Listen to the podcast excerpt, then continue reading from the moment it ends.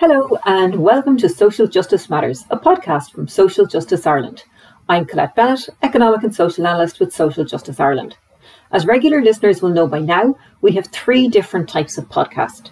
Our seminar series is a look back at some of our conference and seminar presentations where you can hear from people like Anne Pettifor, Joe Larragy, and Tony Fahey our 10 minute lesson series, where we give a brief overview of a policy topic, and that's meant to be a useful introduction to an area that we hope our listeners will find useful.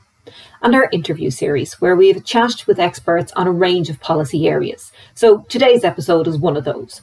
I'm joined by Eamon Carroll, Research Assistant with the Education team in the ESRI. Eamon is here to talk to me about the digital divide to mark World Information Society Day, which was last Monday, the 17th of May. I hope you enjoy it. So, Eamon, thank you so much for joining me today. Thanks for having me. Um, just, I suppose, to, before we start off kind of talking about the digital divide and, and what it is and how it impacts people, um, if you could just give me a kind of a, a flavour of the work that you're doing in this area. Yeah, so I am uh, on the education team at the Economic and Social Research Institute here in Dublin. And uh, the main work that we would have done the focus on this uh, was around this time last year. We did a survey nationwide with secondary school school leaders, and we followed up that survey, which I think we got responses from about 33% of school leaders nationally. So, it's a really good nationally representative sample. And we followed that up with 10 interviews. Uh, so, we were really digging into the, um, yeah, what working from home looked like in schools and how they were kind of adapting to the challenges there.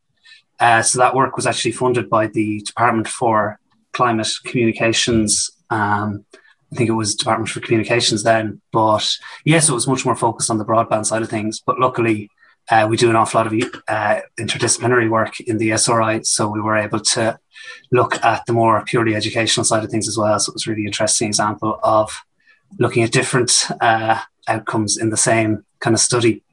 Um, so yeah, and then other than that, um, on the education team, we do a lot of work on education inequality and particularly around socioeconomically disadvantaged students and their experiences, outcomes, and students with special educational needs uh, in the education system. And I'm sure those two groups will come up again as we talk about the digital divide here. Be certain of it.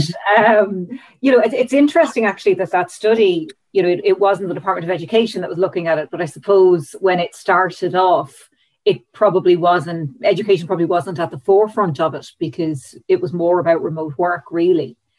Um, I suppose to, to jump straight in then, can you can you talk, I suppose, in, in general terms about the digital divide? Like, what does that actually mean as a term that's being knocking around?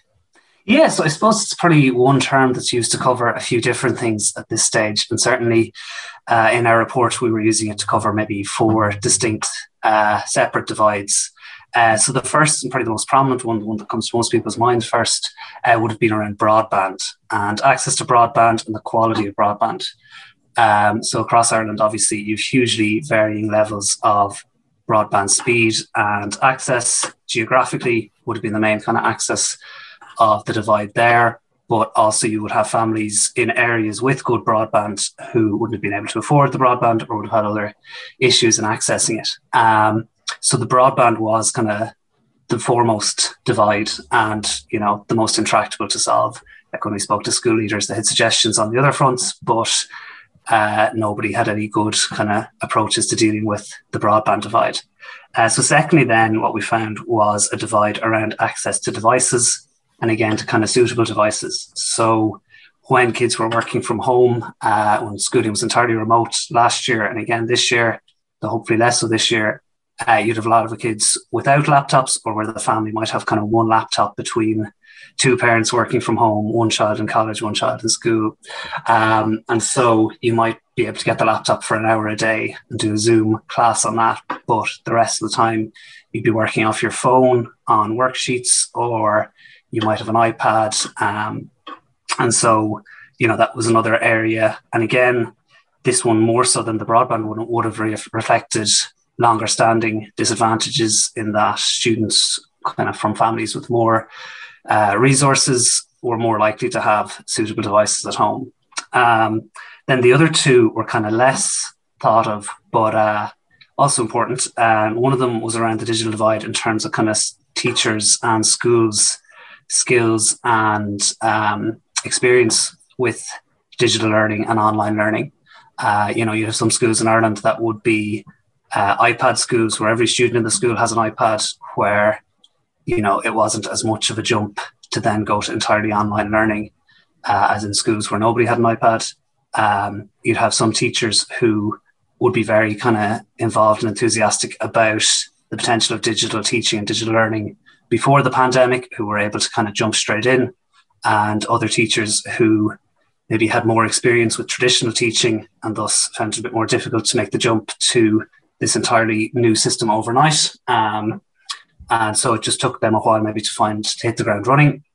And then finally, something that surprised me a bit was that there was a bit of a divide in terms of students' own digital skills. Um, so, you know, I talked to school leaders who said that they would have had students who were finding it difficult to use email, um, struggling to work Microsoft Teams, all these things. And I suppose with the digital native generation, so called, you don't expect that.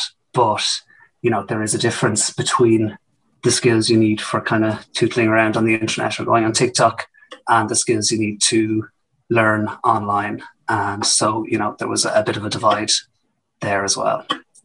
Yeah, I mean, you see, even among adult populations who are who, who use email every day, you know, depending on the different type of system that you're using for your meetings. So we have, you know, Teams and we have Zooms and we have uh, there's a few other different ones that I've been using in the last while.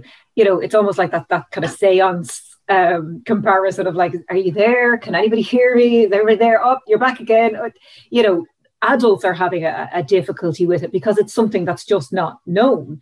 Um, and I suppose then when you add in general learning difficulties, it becomes so much more difficult.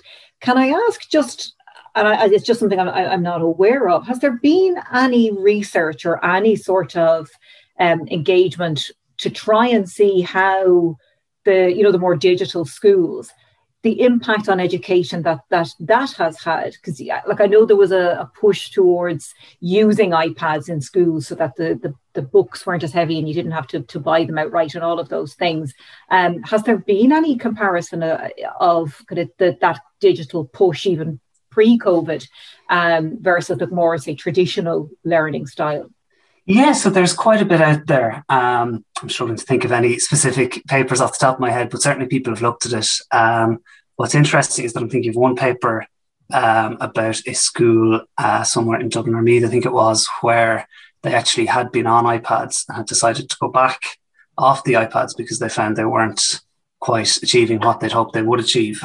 Um, so yeah, I think there's a lot of uh, research out there showing the kind of potential of what you can do with these new learning technologies and platforms. Um, but certainly it's not it's not easy to replace classroom teaching, and certainly it's not easy to kind of even improve on classroom teaching because it's something that's been developed over quite a long time. There's a lot of expertise gone into it, um, and so yeah, like there there definitely is an awful lot of research out there on um, digital learning and teaching, but um, not all of it is as kind of glowingly positive as you might expect.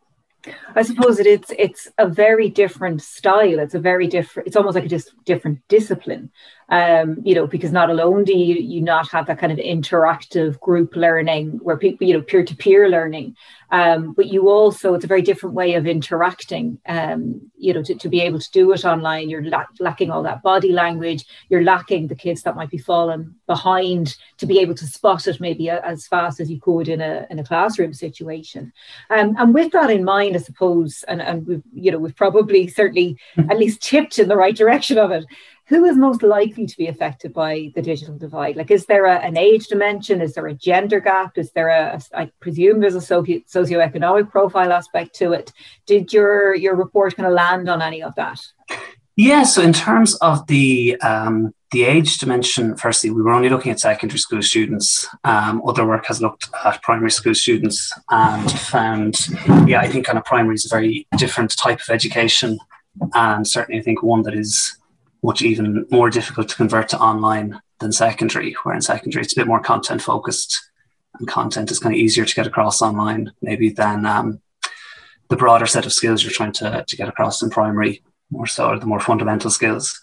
Um, within secondary, even, I think in a lot of ways, uh, the higher up the school you got, the more kind of the actual learning aspect of distance learning worked for students in that as you kind of progress up through the school, you're becoming more kind of autonomous as a learner. You can self-direct yourself a lot more. And so, you know, if a teacher says, you know, do these worksheets, do these leaving cert exam papers, you can try them, see how you get on, and then come back for feedback. And you don't need maybe the same amount of uh, step-by-step instruction as younger students do. Um, but obviously senior cycle students in particular had a, a, different kind of set of stresses facing them during the online learning period. So it's kind of hard to be too definitive about that. In terms of gender, um, in the interviews, there didn't seem to be a gendered aspect noted by the school leaders. Um, our survey, when we did some more quantitative analysis, did show that engagement was generally higher in uh, single sex girls' schools than in mixed schools or boys' schools. But um, I think that's probably reflective of kind of the status quo rather than anything due to the digital divide. Generally, girls are more engaged than boys in schools, and girls' schools generally show a higher engagement than mixed or boys' schools. Um, and then finally, in terms of the socioeconomic gap, um, yeah, this seemed to be uh, a very serious area of concern. And again, in some ways, it was kind of reflecting pre existing patterns of engagement and disengagement. But I think it, it, did exacerbate them as well, much more so than the, the gender issue. Uh, in that, I think that maybe a lot of the things that have been done in schools in the last 10, 20 years to really um, you know, improve the experiences and outcomes among socioeconomically disadvantaged students. I think a lot of them were hit very hard by uh, the switch to remote learning. So, you know, having smaller class sizes um, is brilliant. It means you get more kind of personal attention from the teacher, but it's very difficult to give that kind of personal attention online. And yeah, like a lot of the work around turning schools into a place where students really want to be and somewhere that is a good place for students to be, that's obviously out the window the second you go online. Um, and so, yeah, like there was an awful lot more disengagement among students from socioeconomically disadvantaged backgrounds than elsewhere. And yeah, I think that the difference between online learning and classroom learning is probably a very big part of that. Yeah, I mean, it was something that immediately struck me as you were talking about, you know, the, the progression from the, the needs of a, a pupil at primary level to kind of early secondary and then kind of on obviously to the different stresses with with exam years. Um, but presumably that's very much kind of a an average student's uh, profile when it comes to you know children with additional needs or children from particular backgrounds that that might have more learning needs that might have more more need for that engagement more need for that that support that community.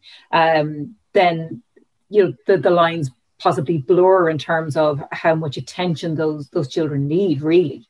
That's um, it. It's about kind of what you're getting out of school. And you know for some students a large part of what they're getting out of school is just the kind of academic instruction. And then you know the the fun they have with friends or the relationships they forge with teachers are kind of secondary to that. But you know for students um, from the more kind of socioeconomic disadvantaged backgrounds like what keeps them uh, interested in and engaging in and even attending school you know i mean i i would worry that we will see an increase in non-completion of school in the next few years as this all plays out. Um, but you know it is the the personal relationships and it's a kind of a school-wide network of support that was just incredibly difficult to replicate during the pandemic. You know i mean? You look at DEIS schools and you know as well as teaching kids in class they're also providing free school meals uh, which generally you know student schools were able to, to put together something to continue that. But um, you know it was very stressful for all involved. Uh, you have a lot more in the way of kind of counselling supports available to students. You've homeschool coordinated community liaisons. Um, there's just a lot more work going into kind of making school the place for these kids to be and the place where they're happy to be. And yeah like people were still working very hard at it during the pandemic but it just became immensely more complex yeah, I mean, it, it's it's something that that needs to be stated, and I'm sure not to you, given the work that you're doing, um, but you know, just generally to people who may be listening to this. you know, the, the fact that children in disadvantaged areas you know are are more likely to disengage from the digital platform even if they have you know the, the, the, capacity to engage with it or even if they have the the necessary um, broadband and the necessary hardware to do it you know the, it there's there's also that environment. So you know kids from a more erratic or you know chaotic background are going to have difficulty sticking to a schedule when they're the ones that absolutely have to do it but there's nowhere to leave and be scheduled that you know that, that they're responsible for all of that with everything else that may be going on in the background that's it. And we just published a paper based on the, the research from last year about the kind of home learning environment and how that kind of differed among various students. And yeah, I mean, you know, the the great selling point of the classroom environment is that from nine to four every day, everyone is in the same environment and hopefully having a, a roughly similar experience. Whereas, you know, if you're at home, the difference between being a family in a or being a student, um, you know, in a family of four with a four bedroom house where there's lots of room, you don't need to worry versus, you know, being cramped into a smaller number of rooms. Um, you know, maybe your parents are frontline workers, which, you know, disproportionately lower earning parents are likely to be. And so they're out of the house all day. There's no one around to keep an eye on you.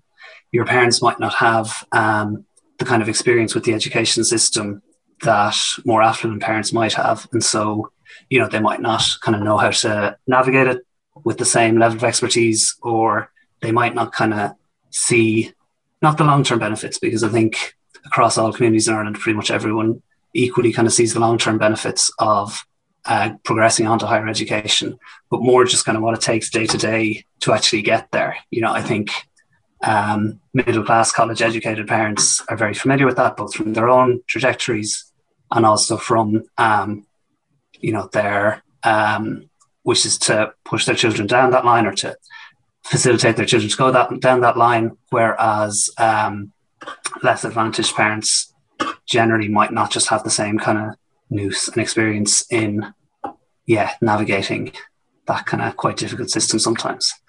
And so you have all these factors adding up where you know you might be a little bit more likely to have poor internet or no internet a little bit likely to have unsuitable devices a little bit less motivation uh, yourself because you don't enjoy school as much you don't enjoy the the academic side of it as much um, a little bit less external motivation because your parents aren't around to tell you to sit down and do your homework uh, or to engage in the classroom.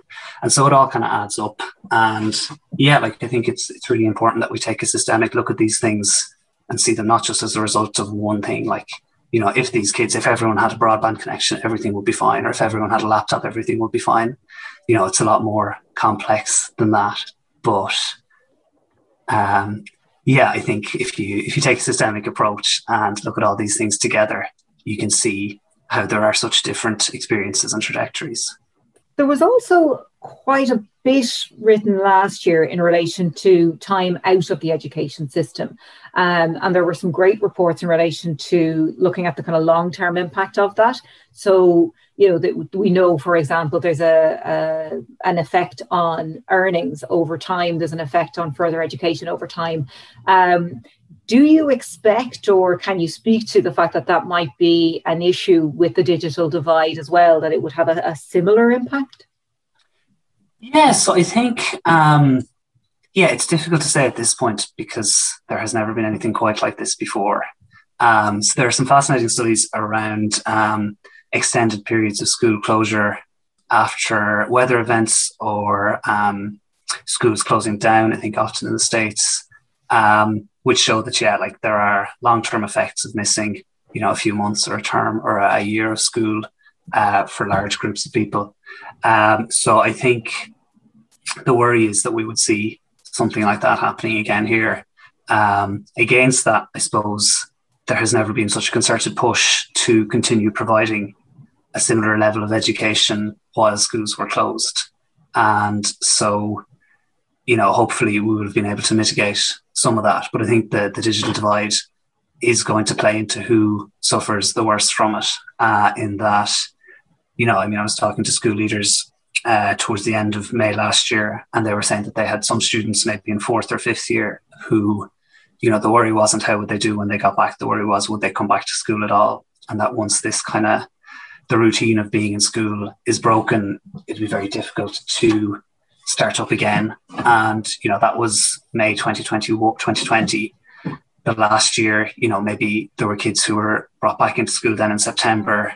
Then we've another four months out there. Um, so it's just been very rocky and uncertain um, for everyone, but especially for maybe more vulnerable students. And so, yeah, I, I think research is going to have to look at that very closely over the next few years. And yeah, look at maybe students who might have, um, you know, left school early, who might not otherwise have left school early, and what can be done there in terms of further education and training or apprenticeships or other kind of non-school pathways that will still deliver the best kind of future life outcomes. And then for students who are still in school, the, the junior cycle students, I think there is a worry that, yeah, kind of students who have fallen behind a bit academically over the, the two lockdown, the school closure periods, um, that, yeah, if that isn't addressed quickly and efficiently or effectively, then um, that gap will continue to widen rather than closing. Sure. Um, and you know, COVID was was obviously had a massive impact, but one of the things that was almost lauded about it was, you know, look how progressive we're being, and you know, there's there's there's this idea of a, a remote working and remote learning, and you know, it's it's for some it's going to be really beneficial. And you know now i know that, that the department um, you know of enterprise trade and employment they're looking at um, you know, more remote working supports and flexible working, and, and that will be really beneficial for for many households, I'm sure. Um, but I suppose looking at specifically in relation to education, what impact do you think that that COVID will have on that, or or you know that the digital divide will have on COVID, maybe? Yeah, so I think the main thing that we always should remember around education is that like it's not just a transmission of content or a covering of curricula. You know, like it is um, a holistic growing process, and I think that that is really where one of the biggest challenges of remote learning has been in kind of covering the full spectrum of what we hope to to impart to students through education. And in that respect, I think it's very diff- different from work, where um, you know it's much more about just you know, going into your office or sitting down at your desk at home, getting what you need to do done. And, you know, a lot of your other needs around kind of socializing and hobbies and other kind of parts of your full life aren't really linked to work at all. Whereas in schools, I think they are linked much more solidly. And teenagers, obviously, as anyone who has any or knows any will know, are very different uh, in many ways to adults. You know, they need a lot more social interaction. They need you know, they're still developing much more into who they're going to be compared to adults. And so, you know, what will work, I think, in terms of remote working for um, for adults in the workforce uh, is very different from what would be effective for students. And probably the biggest finding that we had in our uh, survey and interviews last year was just how much school leaders were looking forward to getting back into the classroom just as soon as it could be done and in any safe way at all. Um, whereas I think if you'd surveyed adults, there were a lot of people who were very happy not to be back in the office, and you know a lot of people who would happily continue this arrangement as long as they can. So, yeah, like I think COVID has revealed a lot about the education system, but I I don't think it'll have the same kind of transformative effect as it will in the world of work, just because I think uh, most of the emphasis will be on getting back to the classroom and then kind of implementing the new digital platforms and techniques and tools that students and teachers are now kind of experts in uh, within the classroom more so than in, instead of the classroom. Great. Um, and finally, um, in terms of, of the work that you've done and the report that you've been engaged, the reports that you've been engaged in, what would be your main recommendations specifically around the digital divide? Yeah, so to go back to the, the kind of four aspects of the digital divide that we I touched on earlier, um, in terms of broadband, I think uh, everybody recognizes now how important it is to uh, really provide high quality broadband to everyone in the country. And you know, I think there's there's work going on in that regard, but I, think the faster it can be done, the better, basically. So that's a, a fairly straightforward one in terms of what needs to be done, even if it could take any amount of time before it actually gets done. Um, in terms of devices, I think it's a bit less straightforward in that we saw a huge kind of variety of approaches to devices within schools, whether there were schools who always had iPads, who continued using iPads, schools who um, used special funding made available by the department to purchase uh, laptops and iPads for the, the lockdown last year, um, or schools who kind of dug into their own. They might have had a trolley of laptops in the school and they kind of distributed those out to students. Um, so I think there it's about looking at what has worked over the last 12 months and um, kind of enshrining that into future practice um, and really it's about kind of working with schools and rather than telling schools you have to do this with laptops or this with iPads, um, kind of ensuring that the resources are there, that schools can do this and that schools are thinking about how to reach all students with this and to kind of close any digital gaps that have opened up there. Uh, then, in terms of uh, skills among teachers and school staff, uh, again, I think a lot of it is about catching up with where teachers have gotten to rather than dragging teachers up to a certain standard. I think there's been some really amazing work done. And yeah, it was the end of the, the interviews with the school leaders last year after often quite a, a kind of downbeat talk. Uh, I was like, well, to finish up, you know, is there any positives you've drawn from the experience? And, you know, pretty much all of them mentioned the kind of community spirit that John the School has and how much teachers and students and staff had risen to the challenge, but also the kind of scale of the learning and the innovation that teachers had taken part in. And, you know, that they'd mastered new platforms and kind of narrowed down the best way to do things. So I think uh, there should be a real concerted effort now to kind of mirror to catch up to that and, um, you know, find what works and disseminate that broadly across the um, across the country and to all teachers. And then finally, in terms of student skills and um, platforms, I think yeah, it's just something that we need to be aware of and um, something that we need to look at. You know, whether it's courses that can be done or whether it's just kind of including a focus in other modules, just to make sure that uh, yeah, we're not assuming students have skills that they don't just because they know how to work a mobile phone. Yeah, and I think, you know, that is something that it's a point that you made really well that I think people possibly don't think of, you know, like if you could use a an Xbox or a PlayStation, I'm showing my age now, an Xbox or a PlayStation or what, you know, a Commodore 64, um, that, you know, you, are fine with any sort of digital platform when really it's a it's a world apart in terms of what you need to learn and engage and what you you can do Could have, as you say, kind of scrolling mindlessly through something recreationally. Um, finally, and thank you so much for, for all of your time. Um, where can people access your reports? So the best place is the ESRI website, um, which has all of the reports. If you um, search my name, Eamon Carroll, ESRI, you come to my page and all of my works are kind of linked there. Uh, or if you just go into the ESRI website, you can find the, the education page that has all of the work we've been doing in COVID and beyond over the last number of years. Great. Thank you so, so much again, Eamon. Thank you very much. We hope you enjoyed this episode. For information on our policy proposals on education, check out our website www.socialjustice.ie. As always, if you have any ideas or suggestions for our podcast, please do let us know by emailing us at secretary at socialjustice.ie. Until next time, stay safe.